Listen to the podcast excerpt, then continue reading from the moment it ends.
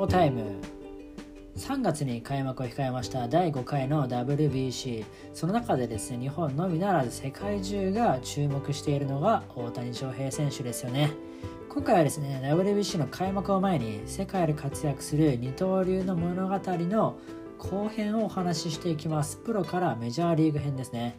なおですね前編幼少期から高校時代はですね前回の配信がありますので気になる方はそちらをチェックしてください。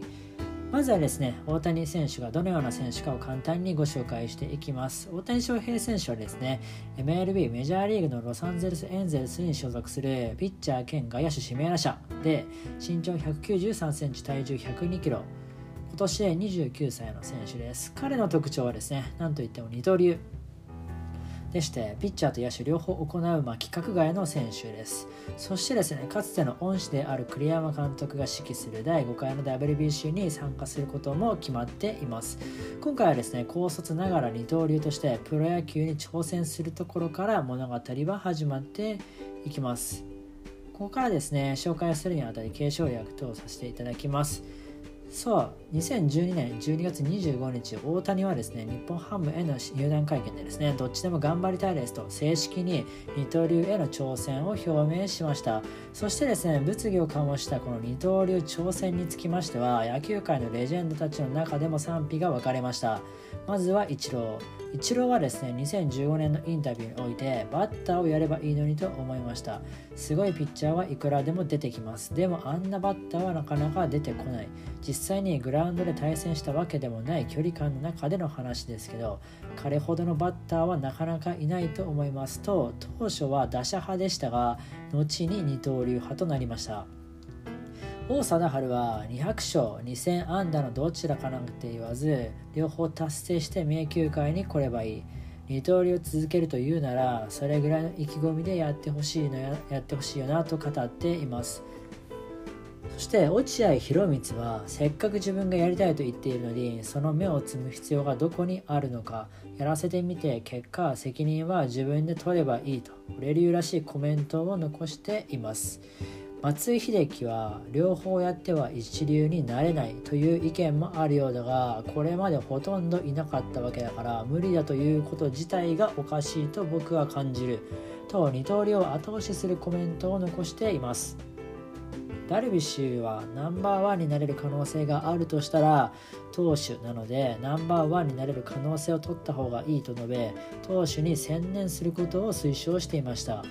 二刀流という誰もやったことないようにですね野球をよく知るレジェンドたちの意見も割れました。さあそんな大谷1年目の2013年はですね春季キャンプでピッチャーと野手の両方メニューをこなしました。2月途中から1軍に合流します。そしてオープン戦ではピッチャー野手のね両方で出場もしています。そして投手登録投手登録のままですね。バッターとして開幕1軍入りすると3月29日の開幕戦では8番ライトでスタメン出場します。高卒外野手のですね開幕戦先発出場っていうのはですね2011年のオリックス俊太以来でですね球団では1959年の張本勲以来54年ぶりの快挙だったそうです。さらに大谷はですねその開幕戦で2安打1打点を記録し高卒新人が開幕戦でマルチアンダーを記録したのは53年ぶり2人目でした。投手としても2軍の試合で調整していましたが外野手として出場していた試合中に怪我をし出場選手登録を抹消されました。5月に復帰すると23日のヤクルト戦で投手としてプロ初登板初先発を果たします。この試合は5回2失点で勝敗つきませんでしたが新人投手の初登板では史上最速となる157キロを記録しました。その後ですね6月の中日戦で先発投手を務め5回3失点でプロ初勝利を挙げました。さらに同じく6月の広島戦では5番投手で先発出場し先発投手がクリーンナップを打つのは50年ぶりの快挙でした。さらに翌月7月の楽天戦ではプロ初本塁打を放ち高卒新人でプロ初勝利と初本塁打を記録したのは1969年の江夏豊以来46年ぶりの快挙でした。夏の祭典オールスターゲームにはですねファン投票で外野手として初選出され第1戦では投手として登板し最速157キロを計測しました。第2戦ではですね高卒新人としてはオールスターゲーム史上初となる1番で起用されると続く第3戦では高卒新人としては1986年の清原和博以来となるオールスターゲームでの打点を記録しました。この年はですね、ピッチャーとしては3勝0敗、防御率4.23、バッターとしては打率2割3分8厘、3本塁打20打点を記録しました。きなりね、1年目からめちゃくちゃ活躍を見せています。そして2年目、2014年はですね、開幕から投打にわたって活躍しました。5月の13日の西武戦でですね、プロ初完封勝利を記録します。さらに翌月6月の広島戦ではですね当時のパ・リーグ史上最速となる160キロを計測しました打ってもですね自身の誕生日である7月5日にプロ入り初の1試合2本塁打を記録しました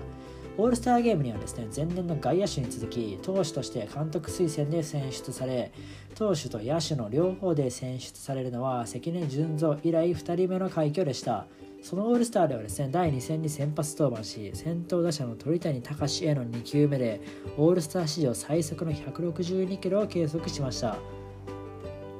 そしてこの試合ではですね、大谷が勝利投手となりまして、20歳0ヶ月での先発勝利は池永正明の19歳1ヶ月に次ぐオールスター年少記録となりました。そして後半戦はですね8月26日のソフトバンク戦でシーズン10勝に到達すると9月7日のオリックス戦で10本塁打を記録し NPB 史上初となる同一シーズンで2桁勝利と2桁本塁打を達成しましたさらに10月5日の楽天戦では162キロを計測し吉典による日本人 NPB 最速記録および自身によるパ・リーグ記録を更新しました。オフの契約更改では高卒3年目選手として松坂大輔以来史上2人目となる年俸1億円で契約を公開しました。この年は投手として11勝4敗防御率2.61打者として打率2割7分4厘10本塁打31打点を記録しましたそしてですね、3年目の2015年は自身初の開幕投手を務めました。そしてそこでもね、勝利投手となってさらに勝ち続けると、チームでは1979年の高橋直樹以来となる開幕6連勝を飾りました。オールスターにはですね、ファン投票の投手部門で選出されます。投手と野手の両方でファン投票選出されたのは関根純三以来52年ぶり2人目の快挙でした。この関根さんもねかなりすごいんですけどねそう考えると。そしてオフにはですね第1回プレミア12の日本代表に投手として選出されました。大会ではですね2試合に先発し13回を21奪三振防御率0.00とパーフェクトピッチングを披露しました。この好投を評価されプレミア12のベストナインに選出されました。この年は投手として15勝5敗防御率2.24勝率7割5分で最多勝最優秀防御率最高勝率の投手3冠に輝きました。高卒3年目での15勝は球団では2007年のダルビッシュ以来となりました。野手としてはシーズン通して不振で打率2割2割2厘5本塁打17打点の成績に終わりました。4年目の2016年も開幕投手を務めましたが打線の援護に恵まれずシーズン初勝利は先発6戦目でした。一方打撃は好調で5月には自身初の5試合連続本塁打を記録しました。6月の巨人戦では自身の持つ NPB 公式戦最速記録を更新する163キロを計測しました。さらに7月のソフトバンク戦では1番投手として先発し打者としては先頭打者本塁打を放ちました。NPB NPB の投手におけるですね先頭打者ホームランは史上初の快挙でした。ちなみにですね MLB においてもこの投手の先頭打者ホームランっていうのは過去に例外がなくてですねまさにねこう世界初の記録ということですごいですよね。そしてね、オールスターゲームでですね、もう恒例となりました。投手としてファン投票に選出されたんですけども、まあ、豆の影響、豆がね、できちゃって、その影響で投げれないことが考慮されて、異例のね、野手として出場が許可されたということでしかもねそのオールスターのホームランダービーではですね山田哲也柳田悠岐を破って優勝を果たすというね驚異的な、ね、活躍を見せます。さらにですねオールスター第2戦ではですね自身初のオールスター本塁打を放つなど MVP を受賞する活躍を見せました。後半戦はですね9月のオリックス戦で NPB 公式戦最速記録かつ日本人最速を更新する163キロを計測すると同じく9月の西武戦で完封勝利を挙げ日本ハムの4年ぶりのリーグ優勝に貢献しました。またですねこのしこの試合でですねシーズン10勝目を挙げまして自身2度目の同一シーズンで2桁勝利と2桁本塁打を達成し NPB 史上初の10勝100安打20本塁打を達成しました。クライマックスシリーズファイナルステージでは第5戦でリリーフ登板すると自身の持つ当時の NPB 最速記録かつ日本人最速を更新する165キロを計測し4年ぶりの日本シリーズ進出を決めました。日本シリーズでは第1戦に8番投手として先発出場も6回3失点で敗戦投手となります。打者としては第3戦で大瀬良大地からサヨナラタイムリーを放ちチームのシリーズ初勝利に貢献しました。その後日本ハムが4勝を先取し自身初の日本一を経験しました。オフにはですねベストナインが発表されて史上初の投手と指名打者のダブル受賞を果たしました。本来ですねベストナイン投票というのは、まあ、投手部門と野手部門のこの、まあ、重複投票っていうのは禁止されていたんですけどもこの大谷の、ね、活躍を考慮してそのその年の、ね、9月に、えっと、規制が変更されて、まあ、まさに大谷ルールがね誕生したということでこの年は投手として10勝4敗防御率1.86打者として3割2分2厘22本塁打67打点を記録してシーズン MVP を獲得しました。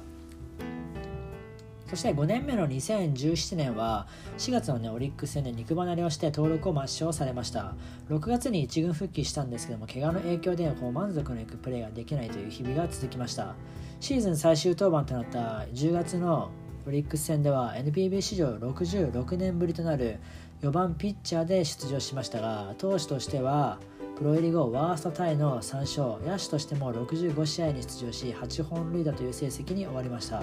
そして11月にポスティングシステムを利用して長年の夢だった MLB に挑戦することを表明しました。MLB の規定によりプロプロ経歴5年で23歳の大谷は契約金が定額かつマイナ契約しか締結できないことから資金力に関係なくさまざまな球団が大谷の獲得を目指しました。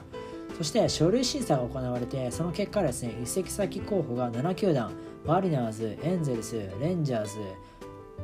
ジャイアンツドジャースパドレスカブス。に絞られたということで、まあ、落選した球団にはですねこのヤンキースとかレッドソックスといったねこう名門チームも含まれていてこの時はね大きな反響を呼びましたね。そしてですね12月にエンゼルスと契約合意に至ったと発表され背番号は17番となりました。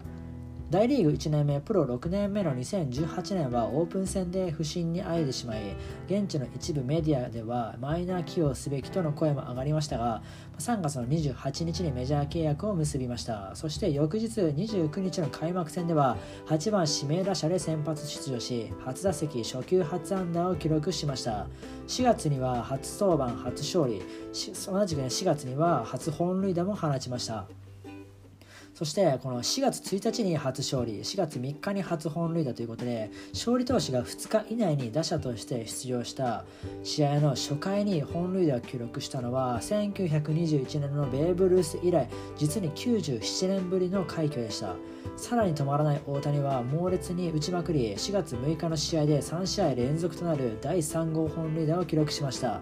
日本人日本人選手によるですね3試合連続本塁打っていうのは松井秀喜以来2人目で1年目の4月に達成したのは日本人選手史上初でした。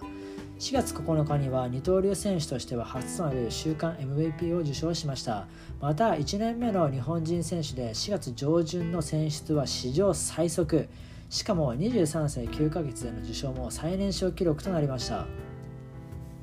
さらに4月24日のアストロズ戦では前年ア・リーグ MVP だったアルトゥーベからですね三振を奪うと同一シーズンでサイ・ヤング賞投手から本塁打を放ち MVP 打者から三振を奪った MLB 史上5人目の投手となりました。さらにですね8月3日には第10号11号となる2打席連発を記録し MLB1 年目での日本人選手による2桁本塁打到達は青木宣親以来6年ぶりでした。しかし9月の試合前に右肘靭帯に損傷が判明し医師から靭帯再建手術いわゆるまあトミー・ジョン手術ですねを進められていると発表しました。それでも打者として出場すると2日後の ,2 日後のですね9月7日には第19号本塁打を放ち2006年の城島健二に並んでいた日本人のメジャーリーグ1年目での本塁打記録を更新し単独1位となりました。さらに9月15日にはですね第20号本塁打を放ち日本人選手のシーズン20本塁打以上はですね松井秀喜に次いで史上2人目の快挙でした。この年はですね投手として4勝2敗防御率3.31打者として打率2割8分5厘22本塁打61打点10盗塁の成績を残し MLB 史上初の10登板20本塁打10盗塁を達成しイチロー以来17年ぶりのア・リーグの新人王を受賞しました。そして先ほどねお話ししたトミー・ジョン手術をですね10月に行いました。さあ大リーグ2年目プロ7年目の2019年はですねトミー・ジョン手術の影響でリハビリを重ね5月にですね打者として復帰しました。また6月にはですね日本人選手初のサイクル安打を達成し1900年以降投手で2勝以上しサイクル安打を放ったのは史上2人目98年ぶりの快挙でした。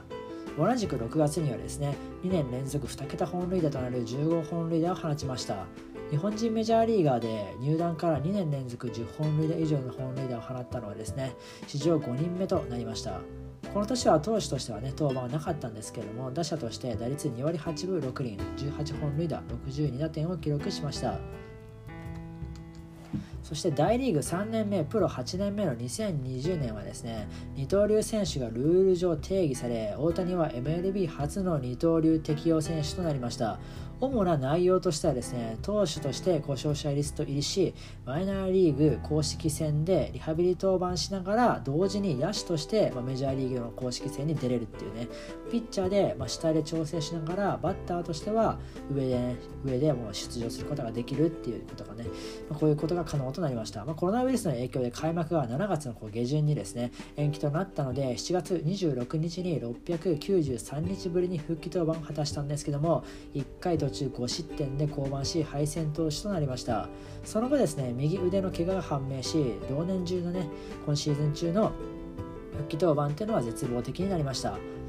でこの2010あ2020年はですね、えっと、ピッチャーとしては0勝1敗防御率がですね37.80そしてバッターとしては打率1割9分7本塁打24打点とね、まあ、制裁を書いてしまったシーズンと、ね、なりました。そして大リーグ4年目、プロ9年目の2021年はですね、4月9日に松井秀喜の1393打席を大幅に塗り替え、日本人最速となる997打席、なんと400打席も早くですね、MLB 通算50本塁打を達成しました。さらに5月にはですね、13号本塁打を放ち、日本人メジャーリーガー初の両リーグ本塁打王を単独トップに躍り出ました。またですね7月に行われるオールスターゲームのホームランダービーに出場することを表明し日本人選手のですね出場っていうのは史上初であるのに加えピッチャーとしてキャリアをスタートさせた選手のこのホームランダービーの出場っていうのは史上初でした。そして6月にはですね23号本塁打を放って自身のプロ最多本塁打数を更新しました。さらに7月にはですねそのオールスターゲームファン投票の最終結果が発表されア・リーグの指名打者部門で全体の63%を集める圧倒的な得票率で MLB のオールスターゲームに初選出されました。そして翌日の試合ではですね NPB、MLB 通じて自身初となる30本塁打に両リーグ最速で到達しました。またですねオールスターゲーム前の本塁打数としては2019年に同じくエンゼルストラウト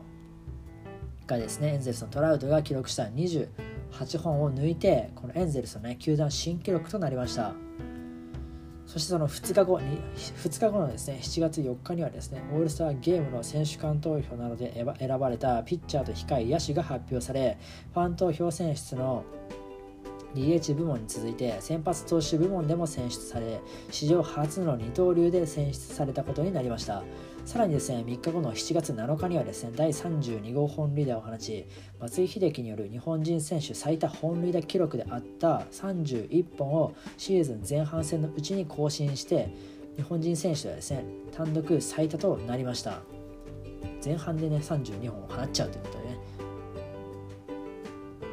さらにですね翌月の8月にはですね2ヶ月連続でア・リーグの野手部門で月間 MVP を受賞し日本人野手のですね複数回受賞っていうのは史上初の快挙でした。さらにね、8月の18日には、8月18日にはですね、45本塁打を放ち、球団左打者のシーズン最多本塁打記録を更新しました。また、翌月9月の15日にはですね、世界で最も影響力のある100人に野球界で唯一選出されました。そしてこの時のね、推薦人なんですけども、その推薦人がですね、ヤンキースのレジェンドで MLB 通算696本塁打を放ったアレックス・ロドリゲスでした。でシーズンはですね最終戦で100打点に到達し打者として138安打100打点103得点ピッチャーとして130回と3分の1イニングそして156奪三振という MLB 史上初となる投打5部門 ,5 部門でね投打5部門での100っていうのをね成し遂げました。そして11月にはですね二刀流での活躍が評価されましてア・リーグ MVP に史上19人目の満票で選出され日本選手のね日本日本出身選手としてはですね2001年のイチロー以来2人目の快挙でした。さらにですねこの年のエンゼルスっていうのはですねポストシーズン争いまあ、ポストシーズン進出争いに絡めずに巻き越したんですけどもポストシーズン進出を逃したこのチームからの選出 MVP 選出っていうのはですね史上4人目満票での選出っていうのは史上初となりました。この年はですねピッチャーとして9勝2敗防御率3.18 156奪三振。打者として打率2割5分7厘46本塁打100打点26盗塁というね飛躍のシーズンとなりました。またですね45本塁打25盗塁というのはですね史上6人目の記録でした。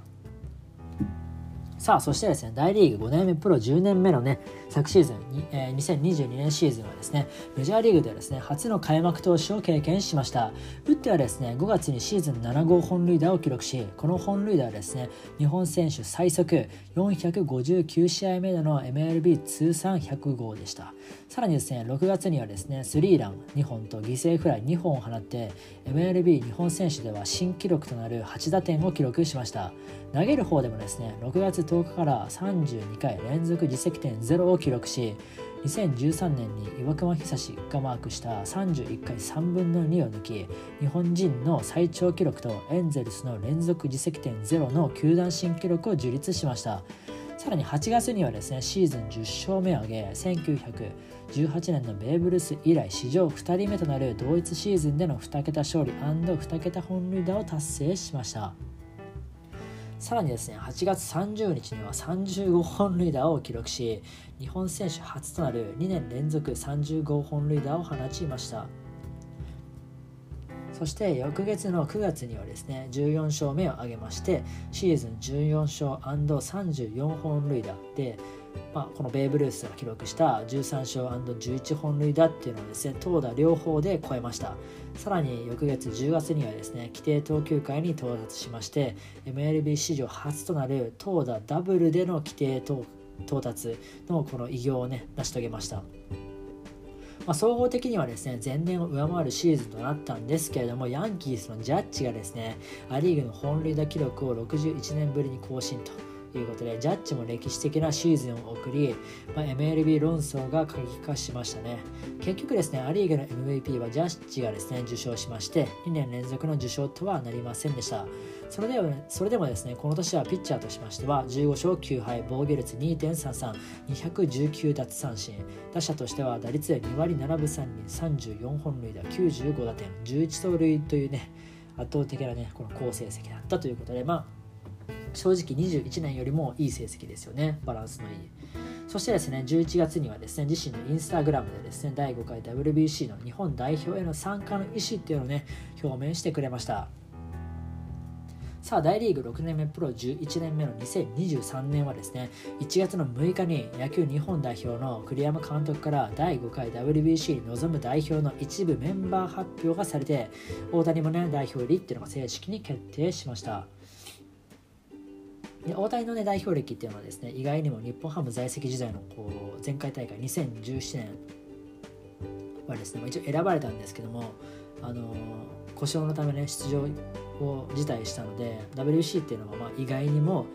あの初初参加っていうことになります。国際大会としてはあのプレミア12の出場があるんですけどプレミア12だけですかね国際大会。しっかりししっかりとした大会になるのは。なんで それ以来プレミア12以来の国際大会の参加しかも二刀流で挑戦する可能性があるということでまあ間違いなくこう今回の WBC の中心になってくる日本のね、あの順位を左右するような選手になることはもう間違いないのでで今が2月の半ばでこれからねどんどんその熱がね熱くなってくるとは思うので、まあ、想像するだけで、ね、たまらないというかね非常に楽しみですよね。はい。今日はこんな感じで結構長く喋ってしまいました。25分ですね。長いですね。大谷選手のね経歴というか振り返ってみますとね。すごい記録ばっかり、あのー、更新されるのでどこもねはしょれないと言いますか前千賀投手の物語をお話しした時に千賀投手もですね結構あの育成出身初の何々育成出身初の何々みたいな記録ずくめだったんですけどもそれ以上に記録が多すぎました。日本でも記録作って世界でも記録作ってということでねまあ長丁場になってしまいましたけども今回はねショータイム大谷翔平選手後編お送りしました。ま、このチャンネルではですね野球に関する情報を発信していくので